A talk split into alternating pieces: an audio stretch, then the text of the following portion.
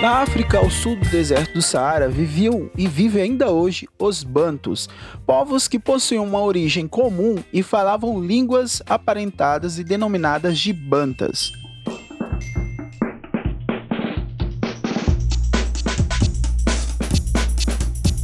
Eu sou o professor Daniel René e esse é o podcast História nos Stories. No episódio de hoje, os Bantus.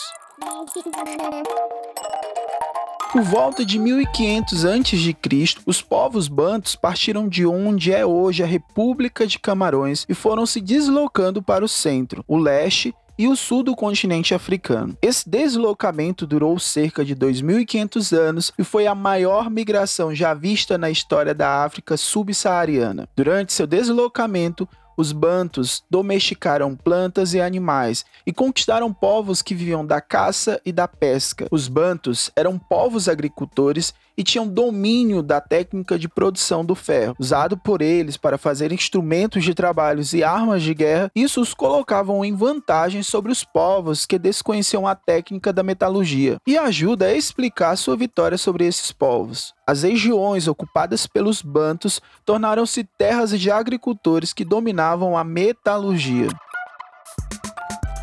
A bacia do rio Zaire, chamado de Congo pelos portugueses, era habitada desde longo tempo por grupos bantus, como o Bakongo, o Luba, o Lunda e o Kikongo. Segundo uma tradição, final do século 13, os Bakongos dominaram grupos menores falantes das línguas Umbundo e Kikongo. Sob a liderança de um líder lendário de nome Nime Alukene, eles expandiram seus domínios por meio de guerras, alianças e da cobrança de tributos. Nime Alukene recebeu o título de Mani Congo, senhor do Congo, e passou a ser considerado o herói fundador do Reino do Congo. Depois, edificou seu palácio em Mbanza, Congo, e a partir desse centro de poder, o Reino do Congo passou a controlar um amplo território.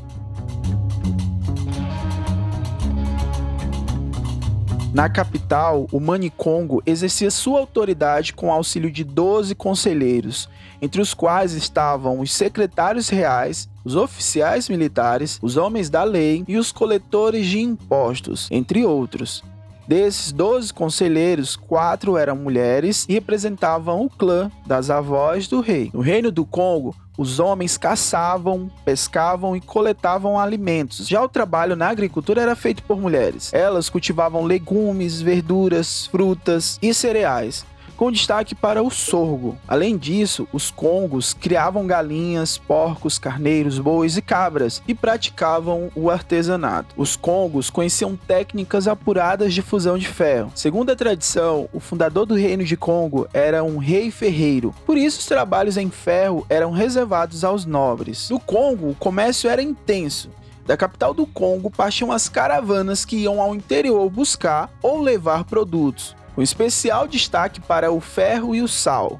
O ferro era extraído na província de Sundi, no norte do reino. Já o sal, raro e precioso, vinha das salinas de Mapinda e da província de Debum, no sul. Aldeias e cidades pagavam tributos ao Manicongo que, em troca, lhes ofereciam proteção espiritual, pois era visto como um intérprete da vontade dos ancestrais e dos espíritos. Os tributos eram pagos em espécie: sorgo, vinho da palma, metais, frutas, gado, marfim e peles, e em dinheiro. A moeda do Congo era Nizumbo, uma espécie de concha marinha pescada na ilha de Luanda. A exploração dessas conchas era monopólio do rei. O Manicongo repartia parte dos bens arrecadados com os líderes de linhagens e das aldeias, estabelecendo assim uma aliança e um equilíbrio de poder no reino. Os portugueses chegaram ao Congo em 1483 e logo procuraram fazer comércio com as lideranças africanas. Algumas dessas lideranças também se aproximaram dos portugueses com a mesma intenção. Esse foi o caso do Manicongo Nzinga Maxemba, que trocou seu nome para Afonso I, converteu-se ao catolicismo e passou a se vestir à moda portuguesa.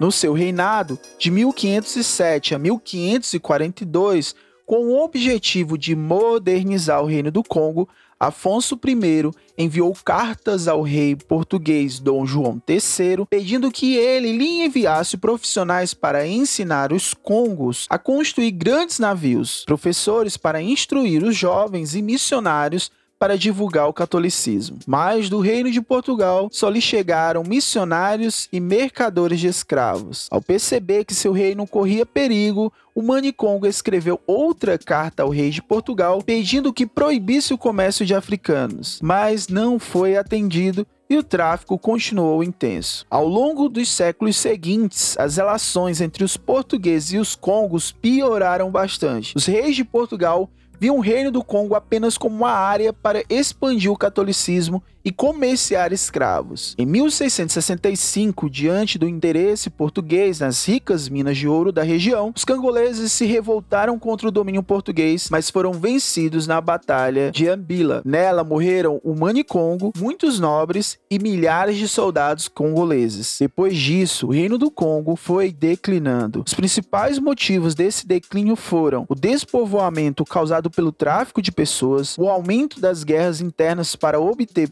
prisioneiros, a chegada dos portugueses e a consequente desorganização dos poderes locais. A maioria dos milhões de africanos entrados no Brasil entre os séculos 16 e 19 eram falantes de línguas bantas, como o quimbundo, o kikongo e umbundo. Isso ajuda a explicar por que essas línguas estão entre as quais mais influenciaram o português falado no Brasil.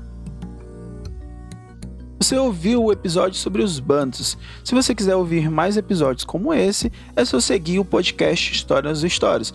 Eu sou o professor Daniel René e até o próximo episódio.